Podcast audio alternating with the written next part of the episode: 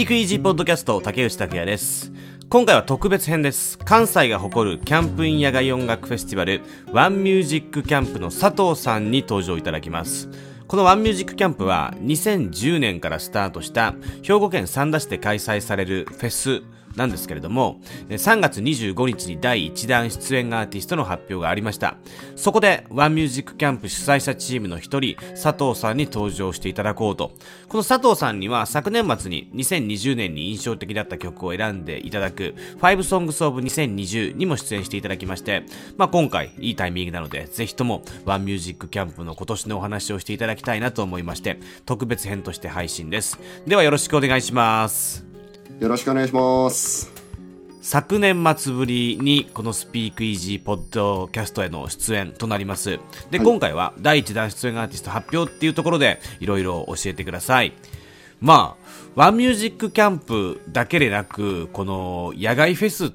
野外音楽フェスティバル、こういろいろと昨年1年で変わってきました。まあ、ワンミュージックキャンプもコロナウイルスの影響で中止になったりしまして、で、昨年開催できず、で、今年開催。やっぱいつもと思いというか、気持ちっていうのは違いますよね。そうですね。やっぱり去年できなかったっていうことで、うんまあその前までずっと10年間やってきてたので、はいはい、うんそこからあの初めてやらなかったんですよね、はいはいはい、はうんだから、うんまあ、それだけじゃなくってやっぱりイベント自体も全く他のイベントも、まあ、大きなところから小さなところまでほとんど全部中止になってしまってたので、はいはいはい、まあ、これはあの皆さんというか音楽好きな方皆さん同じような思いがあるかもしれないですけど、うんうんうん、やっぱり結構こう仕方ないことなんだけども、うん、こういろいろとうんなんか解放されない感というか溜まってくるものがあってですね。僕らの場合はフェスをややらなかったっていうのはまあちょっともう自分の今までの何て言うんだろうかな、うん、一番大事にしているものだったので結構あのうん、大変でしたね、そこは、うん、気持ち的な部分では、うん、まあ、悔しいみたいな気持ちはもちろんあると思うんですけど、やっぱりその自分にとってやっぱフェスが大事っていうところでやっぱりやりたいなっていう気持ちはより大きくなったっていう感じですかね。そうですね、うん、まあきっと求めてくださってる方たくさんいらっしゃるだろうなっていうふうには思ってまして。で去年中止した後にあのクラウドファンディングとかをやらせてもらって。まあ、たくさんの方からご支援いただいたり、うん、うん、結構あの応援のメッセージとかいただいたりして、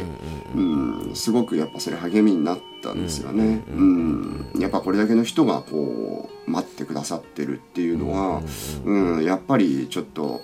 あのどういう形であれあの今年はきちんと形にしてもちろん、うんうん、あの感染症対策はしっかりしながらっていうところですけど、うん、うん、あのしたいなっていう強い思いはあの今年はありますね。まあ、1年越しで、えーまあまあ、今年開催ということで、えー、はい、まあ、第1弾アーティストが発表になりました、はい、で、えっと、見ましたけれども第1弾アーティスト、はい、本当に、えー、なんかすごいっすね、やっぱね。はい。あのまあ、改めてこうワンミュージックキャンプってこの、まあ、兵庫県三田市で開催されていてその、まあ、大きなこうイベンターさんが入るというよりはあのー、まあ、佐藤さん含め主催者チームの、まあ、数人他の仕事もされながら、えっとまあ、毎年開催されてるわけで、で、まあ、やっぱ、まあ、なんでしょうね、その、尖りも含めおあのいろんなアーティスト ちょっとすごいなとちょっと思っております。はい最初に見させていただいた時に。でちょっと改めてこの出演アーティストなんですけれどもえっとまあ、僕からちょっとえっと第1弾で発表されたアーティストを、えー、言っていくとですね、えー、ベルマインツで downy、蓮沼執太、U-zhaan。これはセットで登場ってことですね。そうですねはい、で羊文学、えー、 jizue、KID FRESINO、奇妙礼太郎、マハラージャン、サニーデイサービスというラインナップになっています。これちょっと一組ずつね、あのーはい、どんな思い出というか、えー、そどどんな形でブッキングしたのかっていうのをちょっと教えていただきたいです。はい、でまずはベルマインツから、えー、お願いします。ベルマインツは、はい、えっ、と去年ですねあの、はい、出演が決定していたんですけどまあまあ中止になっちゃってっていうところだったのでまああのリベンジで出演していただく形なんですけどまあ彼らはあの僕らの三田市っていう兵庫県の三田市っていうところで、はい、あの、はい、まあ、ミュージックキャンプやってるんですけど、はいはいはい。えっと、そこの出身のアーティストで実はねあのワンミュージックキャンプで以前スタッフをやっていた方なんですよ。そうなんですね。そうですそうです。あそういうつながりあったりして。もちろんだから出演してもらったわけじゃなくてもちろん内容がすごい素晴らしいっていうところがあってまだまだあの若手のアーティストなんですけどあの地元であるししかもあのいい音楽クリエイトいやいいバンドですよね。うん素晴らしいと思いますね。うん今年もぜひっていうところでまあ出演をお願いした次第ですはい、えじゃあ続いてはダウニー。はいダウニーはまあ結構やっぱりこのアーティストを発表した後リアクションがあったんですけどまあ僕らの世代とかだとやっぱり、はい、あのかなり伝説的なアーティストそうですよね。まあもう当然ですけど、キャリアも長いバンドで、はい、そうですね。うん。うんで結構メンバーとかもこういう感じのポストロックとか、はいはいはい、こういうのすごい好きなんで、うんうん、あの実はねこのアーティストも、えっと、あのクラブハウスってあの、はいはい、やってるやつあるじゃないですか。音声 SNS はい、はいはい。まあ、あれでえっとうちの東京にいるメンバーがいるんですけど、はいはいはいはい、そのメンバーが、えっと、そのクラブハウスで話をしている時に、はいはい、あのたまたまこのダウニーの青木ロビンさんがいらっしゃってでそれでこう話があそうなんです、はいはい、はい、盛り上がってじゃないですけど、はい。はい。まあ、あとは、まあ、その後はきっちりあのブッキングのご挨拶させていただいたりして、はいはいはいはい、もう以前からねあの何回か話は出てたんですけどね。はいはいはい、あのそのクラブハウスでその東京メンバーの方あの、はい、ちょいちょい僕ご一緒したこともあるんですけども、ワンミュージックキャンプの話をこう縦横無尽にしてらっしゃる感じがして あのその、まあ、別の感じですけどもワンミュージックキャンプでこんなことしましょうよみたいになってなんか実現しそうになってるところちょっとお見かけしたりとかもしました。ああそうですか、はい、そうですね、うん、結構そういう面白い出会いがあったりして、うんうん、ダウニーがでもそういう形でちょっとなんか話が流れてこう決まっていくっていうのはちょっと意外な感じがしますね、はい、なんかね、うんうん、結構まあそうですよね。すごいあの渋いというかあの独特のあのスタンスでやってらっしゃるんですけどまあ多分我々のこともあの知ってくださっていたのか。なるほど、うん、まあ、そういうところであの結構いい話になったっていうのは面白いしよかったなというふうに思いますね、うん、ありがとうございます。じゃあ続いては蓮沼シューターユザン。来ましたね。そうですね、はい。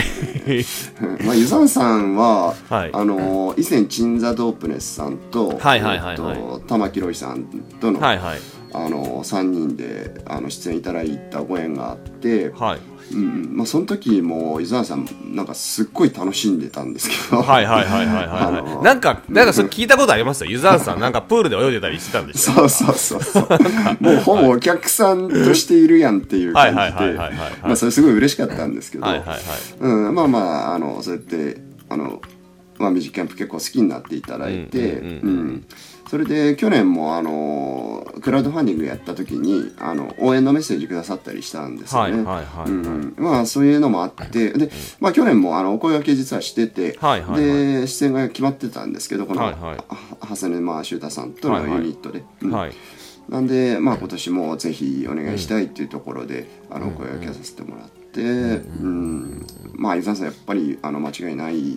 パフォーマンスされるので、はい、きっとお客さんも楽しみにしてくださってるからなと思ってます。ありがとうございます。えー、じゃあどんどんいきましょう。続いては羊文学。はい、なるほど。はいはい。これは出てほしかった。うん、そうですね。もう僕はもう大好きなんですけど。はいはいはいはい。はい。えっとやっぱりあの一番有名な「1999」っていう曲がありまして、うんはい、まあ、あの曲を初めて聴いた時はもうやっぱり結構衝撃的で、はいはい。うん、まあこの今あの今のラインナップの中では結構若手に属する、うん、あのアーティストなんですけど、うん、うん、でも今はすごい若いあの人たちに人気があってそうですね。結構この世代でなんかこういう感じのオルタナティブなサウンドやってるアーティストって結構珍しいというか。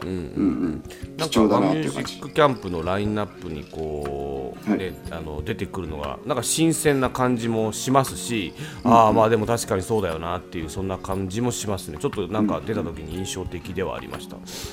なるほど、ありがとうございます、まあそういう感じですね。音楽すごい楽しみにしてます、で続いて jizue ですが、はい、これ初めてなんですよね jizue 出るの。そうなんですよ。意外ですね、うん、なんか。そうですね関西ではもうなんというか指折りのね、そうですねインス、まあ、京都のインストバンドで、まあ、はい、 NABOWA とかの bud music 所属してらっしゃいますけどね、うん、そうですね。はい。はいはいはい bud music さんとは結構いろいろ仲良くやらせていただいてて、はい、うん、毎年ある程度コンスタントに、えー、2017年ぐらいからはずっといろんなアーティストさん出演いただいてるんですけど、まあそういう流れもあったんですけど、えっと、やっぱ実はあのフジロックに、えー、2018年かな？に出演された時に、うんあの映像アーカイブのあの配信があった時に、はいはい。はい。まあ、そこでもあのもちろんその前からも知ってたんですけど、うん、結構そこのパフォーマンスにぐっとあの心をつかまれて、うんメンバーやっぱ全部出てほしいなって話で、うん、あの満を持して出ていただくような感じですね。なるほど。ありがとうございます。じゃあ、はい、続いてキッドフレッシュの。はい 来ましたねこれも。ね、はい、うんそうですね。キットフレッシュのも結構前からお声がけしてて。はいはいはい、はい、やっぱあのー、でも今すごい人気なんで、はい、なかなかあの対面が合わなかったりとかってのがあったんですけど、まあ、今回ようやくご出演いただけるっていうことで、まあみんなお喜びしてますね。ワンミュージックキャンプとキッドフレッシュのはちょっとまた新たな化学反応が生まれる感じがしますねなんか、うん、そうですね。うん。やっぱり今現役のラッパーの中でかなりあの、うん、独特のスタンスでやってらっしゃいますし、うん、うん、やっぱそういうあのオリジナリティがあるアーティストにこそやっぱ出演していただきたいので、はい、うん、すごいこれも楽しみにしてます。まあ予定としてはバンドで来る感じなんですかね。まだそれはわからないって感じですか？そうですね。その辺はちょっと今ご相談中というような ですよね。はい、はい、了解です。ね、はい、はい。で、そして奇妙麗太郎、はい、奇妙さんはまあワンミュージックキャンプでいうとおなじみのっていう感じですかね。そうですね。うん。うん、何回目ですか？今4回目とかぐらいですか？そうですね。はい、実はね、奇妙さんはね、もう初年度に出ていただいてる。あはいはいはいはい。あの、ご縁があって、まあ、それから、まあ、あのトラベルスイング楽団という、はいはいはいはい、あのバンドを率いていた時も出ていただいたりとかして、うんやっぱり関西では大好きな人はすごく多いですし、はいはいはい、もちろん僕らもあのリスペクトしてて大好きなので、まあ、何回でも出ていただきたいっていうところで、あのキムさんも今年去年かな？からあのバドミュージックさんに所属ああそうだそうだそうですよね、うん、確かに、うん、そうなんですよ。実と同じレベルですよね、うん、そこであのバドミュージックさんの方からも「あのキムさんどうですか?」っていう話いただいたりして、うん、もう相思相愛であの、まあ、いい連携が取れて。そうですね。なるほど、はい、そしてマハラージャンマハラジャン、僕ちょっとこと すみません。勉強不足でマハラジャンのことと知らなくて。いえ、まあ、まだまだあの新人の方なんで。今回このワンミュージックキャンプの、はい、あのえっと、第一弾出演アーティストの発表で知りまして、はい、あの本当見たいですね、あのまずジャケットそのジャケットのイメージ、はい、イメージこのビジュアルのなんですかあの女性の筋肉質すごい印象的なあのイメージとそして曲聴いて曲曲とのすごいポップサウンドというかギャップもありますし 素晴らしい素敵なサウンドで。あの気になっています、えー、マハラジャンについてもどうですか？教えてくださいこのアーティスト、はい、マハラジャンはあのー、うちのメンバーがもう惚れ込んで あのもう絶対呼びたいっていう あの声が上がって、はいはい。うん、やっぱりそういうアーティストって、うん、あのまあ、もちろんブッキングって全体のバランスとか、まあ、はい、あの予算のこととかもありますし、はいはい。うん、いろんなこと考えてあの総合的に判断することが多いんですけど、はいはい。うん、メンバーが絶対呼びたいっていうアーティストはやっぱり、えー、うん、あの優先順位がすごい高くなるんですね。で、えっとまあ、話し合うの場合僕もあのその時は失礼ながらあんまりあの存じ上げなかったところもあったんですけどメンバーがすごい言ってくるんで、あの聞かせてもらって。、はいはい。うん、おっしゃる通りこのももういろんなことのジャケット あの曲名もね新曲が「セーラームーン太郎」っていう、ねはいはい、セーラームーン太郎でしたね。はい。はいはいまあ凄まじい曲名で、はいはい、曲めちゃくちゃポップですよね。ポップですね本当にね、うん、で曲のサビももうすぐ歌えちゃうぐらい覚えやすいキャッチーで、はい、意外とね難しいんですよやっぱああいうの。って、うん、うん、その誰でも覚えやすくてインパクトがあって、でもなんていうかあの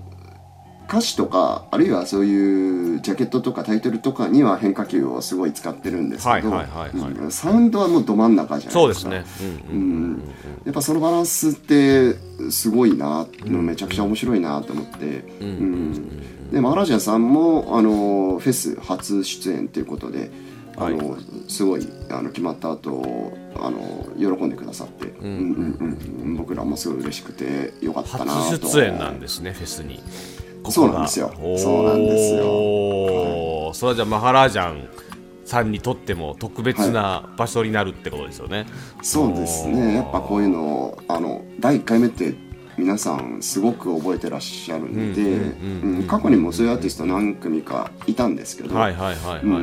っぱりあのその後キャリアを積み重ねてからもすごくあの覚えてくださってたりとか、うん、そういうのはあのいいつながりになりますし。まあ、楽しみにしておいていただきたいですね。はい、楽しみにします。はい。で、最後、サニーデーサービス。はい。えーえっと、これね、あの2年前の2019年かなの、ワンミュージックキャンプに出演されてましたよね、曽我部さんって。そうですね、はい、そうですよね。でその時に僕見てましてで、はい結構フルフルで見たんですよ、曽我部さんのライブを。で、サニーデーサービスのことすごい言ってて、次はサニーデーで帰ってくるよみたいな、で、なんかお客さんもすごい湧いてて、で、僕もすごい、おおって思ったんですけど、本当かなみたいな、なんか ノリで言ってんなみたいな、ちょっと思ってたんですけど、あのー、帰って、本当にサニーデーで来たとちょっと思って興奮したんですが、これは、あのー、どどういう形でこう話進んでいったんですかね、これ。そうですね、あのー以前からあのおっしゃる通り曽我部さんのソロだったりとか曽我部圭一バンドっていうバンド形態にも出ていただいたりあとは僕らのあの別のイベントに出ていただいたりとかいろいろずっとご縁もあってそれで、まあ、当然サニーデー大好きなわけで僕らも、まあ、サニーデーであのいつか出てほしいなっていう思いはずっと、うん、あの抱えながらあのいろいろお話をさせていただいてて。はいはいはい。うんで、えっと、まあ、去年、あの、初めて出ていただけるって、うん、ついにっていう感じだったんですよね。うん。ようやく満を持して出演っていうところだったんですけども、まあ、あの、中止になっちゃって、でも、あの、去年配信のイベントを、あの、ワンミュージックキャンプができなかった代わりに、はいはい、あの、ワンミュージックオンラインっていうイベントをやらせてもらったんですね。はい、はい、はい。そこでも、あの、サニーで出演いただいて、でそのパフォーマンスももうめちゃくちゃ素晴らしかったんですよ、やっぱり今のサニーデーサービスっていうのを、まあ、僕らの世代だとあの当然その青春のバンドというかあの90年代にすごく活躍されたバンドなので、はいはい、あのその時の印象があの強い方多いかなと思うんですけど、やっぱりここ数年のサニーデサービス本当にすごいですよ。もうなんていうかすごくキラキラしてるし、うん、うん、でもやっぱり年を積み重ねた深みみたいなのもあったり。はいはいはいはい、うんまあ、先ほどあの出演するあのキッドフレシノとかも、はいはい、あのね、何作か前でフィーチャリングしてたり、まあ、そういう新しいサウンドとかあの若手のミュージシャンとも積極的にこう、うん。うんうん、一緒にやってたりとか、うん、やっぱり今っていうところをぜひお客さんにも見ていただきたいですねサニーデサービス。うん。ちょっと僕も楽しみにしてます一リスナーとして。ありがとうございます。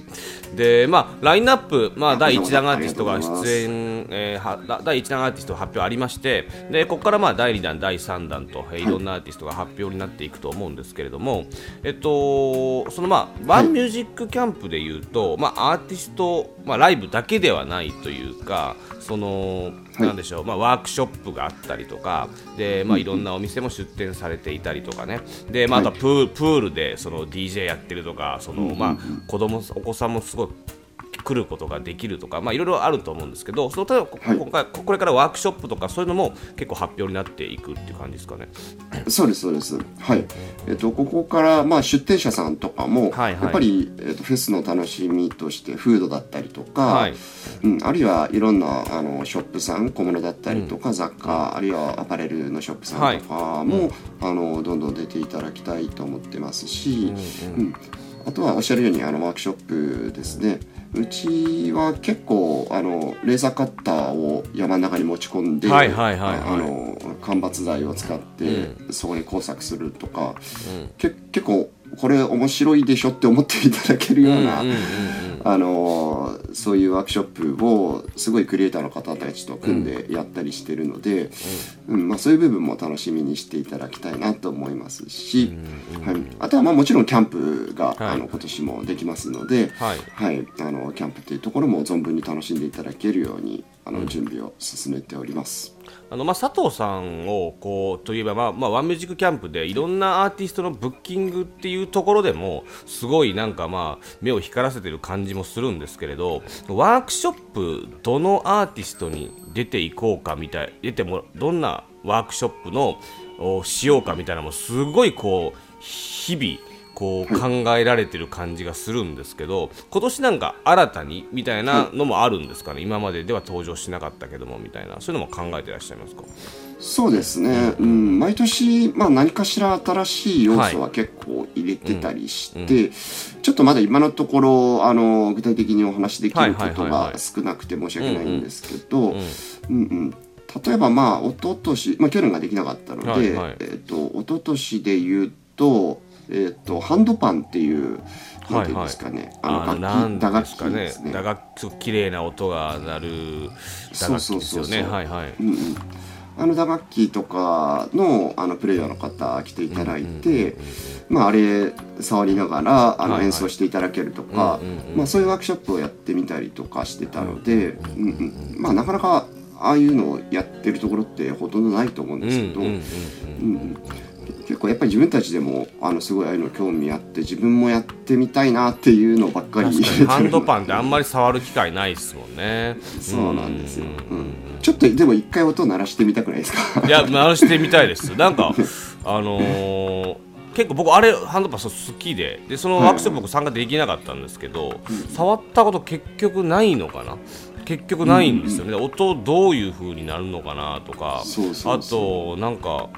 結構そのいろんな素材で作られてるとかもなんか聞くんで、うん、なんかまあすごいそうですね。やりたいっす。はい。なるほどね、う。ん、まあ、うん、そういう楽器あの楽器系のワークショップとかも、うん、まあ今年もいろいろ入れていければなとか、まあいろいろ考えてる段階のものもありますし、決まっていってるものもあるので今後の発表を楽しみにしていただければと思います、はい、えっとちょっとね今年お聞きしたいのはガイドラインというかまあ、はい、まあちょっといつもとまあ、違ったかは分かんないんですけども、まあ、考えての開催になるかと思うんですけど、そういうのも、えっとどどういう形になるのかって言える範囲でちょっとお聞きしたいんですけれども。そうですね。まず、はい、あの開催するにあたって、はい、あの当然のことながら新型コロナウイルスに対する感染予防対策っていうのはもう徹底して行うと、はい。はい。でまあ、その上でですね、うん、あの当然その対策といっても、うん、えーと、我々のような野外フェス、うん、あるいは山奥でやる野外フェスの場合と、まあ、例えば飲食店とか、まあ、そういったところと、あのー、感染症に対する対策っていうのはそれぞれ違うと思うんですね。内容が、うんまあ、ベーシックでやることももちろんありますし野外ならではの問題だったりとか、うんうんうん、あるいは人があのたくさん集まることになりますので、その辺りは今年も人数もあの状況を見ながらにはなりますけど、はいはい、まあ、お客さんの人数っていうのもある程度あの制限していく必要があるかもしれないとか、あのまあ、アーティストについてもあのすごくあのアーティストにあの心配なく安心して演奏していただけるような状況を作ったりとかそういうところをあのいろいろ総合的に考えたりとか、しながらやる感じですね。じゃあまあお客さんそのまあえっとワンミュージックキャンプのそのホームページとかまあガイドとかをまあ見つつ、えー、まあお客さんはお客さんで準備して来ていただくっていうような形になるってことですかね。そうですね。そのガイドラインをしっかり発信しつつ、はい、あの、はい、我々の方でももちろんあのいろんなこと準備はするんですけれどもお客さんにもそのガイドラインを必ず読んできてから来ていただきたいなと。はい、でガイドラインも、まあ、あのその時期によって、はい、これからの状況によって変わってくるそうですよね。変わってきますからね、はい、まだ何とも一概には言えないですよね、うん、そうなんです。で、まあ、常にあのそのガイドラインについては我々もあの、いろんな情報を収集しながら、はいはいあのアップデートしていきますので、はい。まあ、それをあのご確認いただいて安心して来ていただければというふうに考えてわかりました。ありがとうございます。ちょっとじゃあまあワンミュージックキャンプのまあフェスこれから発表とかも楽しみにしながら、えっと、はい、ちょっとまた、えー、いろいろタイミングがあればまたスピークイージーポッドキャストでも聞かせていただきたいなと思っております。で、えっと、今回ちょっとね佐藤さんにあの出演いただくってことでちょっとまあワンとは関係ないところでも ちょっと喋りたいなと思ってまして。はい、でちょっとあのフジロックの話をねちょっとしたいんですけど、はいはいはいフジロックフェスティバル2021の開催がその国内アーティストのみで、えー、開催されるということが、まあ、決定になりましてで、ワンミュージックキャンプは、まあ、フジロックに大きな影響も受けていると思いますしで今現在で言うと、まあ日本の、まあ、大型フェスティバルっていうところでフジロックの動向とかもちょっと気になると思いますし、まあ、ファンとしても気になると思うんですけどこれ出てどう思ったのかなっていうのをちょっと聞きたいんですけど。なるほどうんそうですね。うん。まあ今年については、はい、あの一つは仕方がないという部分のあの仕方がないんだろうな。まあそうでしょうねって思った部分もありますし、はい、海外アーティストが出演しないっていうところは、はい。はい、うん、ただ今一方であの日高さんあの社長の日高さんがおっしゃってた、そのコロナ禍でしかできない特別なフジロックにするっていう、あの声明を出されていました、ね、メッセージ出されてましたよね、うんうんまあ、そういうふうに捉えると確かに日本人だけでやるフジロックって初めてだよねっていう。どうなるのかはちょっと気になるとこですよね、はい、そうですね、うんなのでまあいろんなもしかしてこんなアーティストがとか、まあ、そういうことを、あのお客さんも、まあ、僕も一ファンとしてすごく、うん、あの楽しみだなというふうには思ってますね、うん、まあその再結成とかここだけで見られないバンドがあるのかみたいなあの僕もあのよくこのスピークイージーポッドキャストに出ていらっしゃる、えー、津田さんとかともちょっと話をしたりもしてたんですけれど、はい、まあ、そういうところがやっぱり気になるなっていう感じですよね。うんまあ、そうですね、まあ、もしかしたら、まあ、これ絶対ありえなかったりちょっとアーティストの、とかはまあ考えますけど、はい、まあこれからどうまあやっぱり何かしらサプライズみたいのはあるんじゃないそうですよね。多分仕掛けとか、まあ、今年しかできない、やっぱ今年しかできないっていうのがねポイントなのでしょうね多分その、ね、アーティストだけじゃなくてなんかそういう形をなんか見せてくれるんだろうなっていうのは僕も思いますけどね。そうですね、もうフジロックがもう今後もちょっと20年30年ずっと存続していけるように、あの今年は1個の挑戦というか、うん。だと思いますし、まあ、我々もあの一フェスオーガナイザーとして、あの応援してるところもありますし、あのまあ、おこがましいようですけど共感しているところもありますので、うん、なるほど、うん、僕らも頑張っていきたいなと思います。ありがとうございます。じゃあ最後にですね、ちょっとまあスピークイージーポッドキャストはまあ海外アーティストのまあポッドキャストというところで、えー、まあ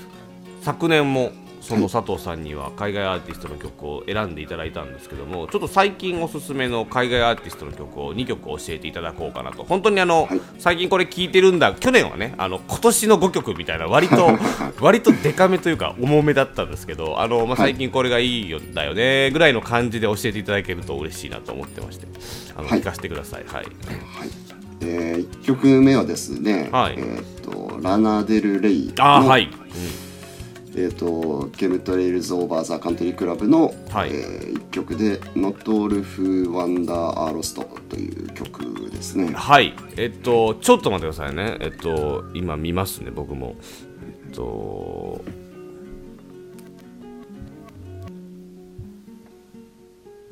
少々お待ちください「Not All Who Wonder Are Lost」はい、はい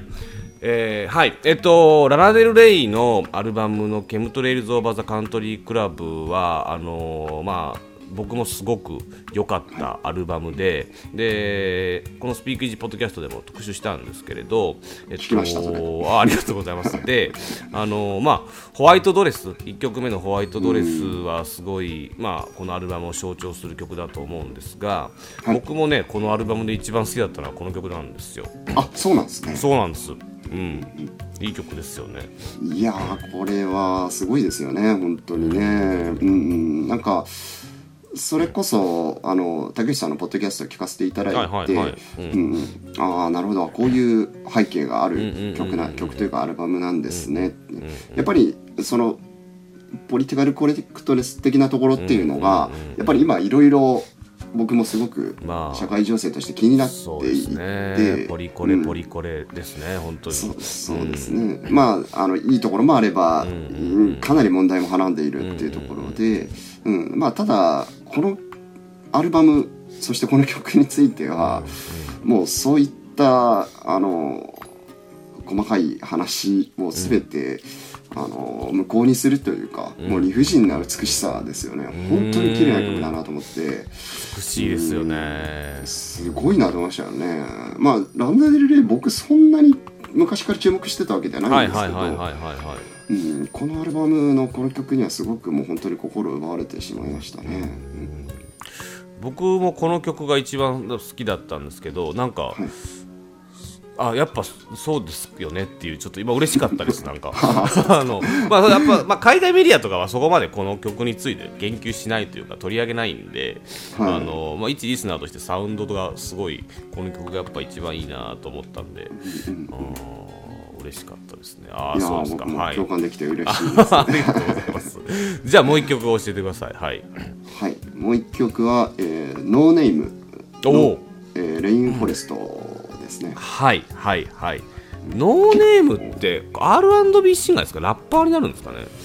まあその中間みたいなアーティストですね、はいはい、シカゴのラッパーアーティストなんですけど、はい、うん、結構まあ昔から2016年のアルバムがすごいあの好きで、はい。うんうん、そこからノーネームのあの新作が出るとちょこちょこチェックはしてたんですけど、はいはい、最近2021年に入ってから、えーと、この曲がリリースされて、うん、うん、まあシングルなんですけど、うんうん。うん、結構そのトラックとかは結構シンプルで、はい。うん、ちょっとプリミティブな感じもあるんですけど、うん、アコギとシンプルなトラック。で結構淡々と話すようにラップするみたいな感じで。で多分これ結構タイトルが「まあ、レインフォレスト」って入ってたりとか、はいはい。うん、あとはまあジャケットが結構ブラック・ライブズ・マターのあのなんていうんですかね。あの、うん、ボードの部分みたいなところ確かにそうですね、うんうんうん、はいはいはいはい。ジャケットにしてたりとか、うんうん。うん、結構そういう社会情勢をなんとかこの人の視点で見てるっていうところはすごくあのこの人の特性というか、あって、うん、淡々としなんかウォッチしてるような感じもあるし、そこにいろいろ思うようなこともあるしとか、うん、うん、なんかそういう複雑な感情みたいのをすごくシンプルに表現していて、うん、うん、やっぱり好きだなって思いましたね。完全にまあ本当にブラック・ライブズ・マターの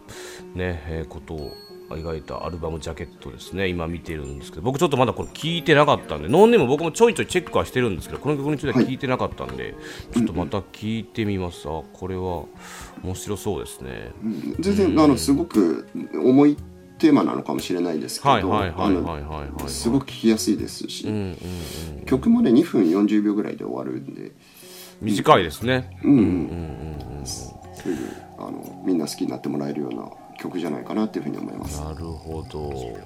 ありがとうございます。はい。ちょっとはいこちらはプレイリストに加えておきますのではい。皆さんも聞いてください。ありがとうございます。じゃあちょっとまたワンミュージックキャンプはまあ夏に向かって、はい、えっとこれからいろいろと発表になっていくと思います。でワンミュージックキャンプは今年は8月28日土曜日。で29日日曜日にサンダのアスレチック、えー、サンダの山の中なんですけども開催なので、まあ、皆さんホームページもぜひとも見ていただいて、えー、遊びに行ってください。でフジロックとは一周ずれるってことですね。そうですね、うん、フジロック行きたい人は行っていただいて。その翌週に、で翌週にワンミュージックキャンプ来ていただいてと、はい、最高じゃないですか、そうですね。わかりました。でチケットももう現在発売開始しているので、えー、詳しくはワンミュージックキャンプのホームページをご覧ください、えー、今日はお忙しい中登場いただきましてありがとうございました。いえこちらこそありがとうございました、はい、ワンミュージックキャンプの佐藤さんでした。ありがとうございました。遊びに来てね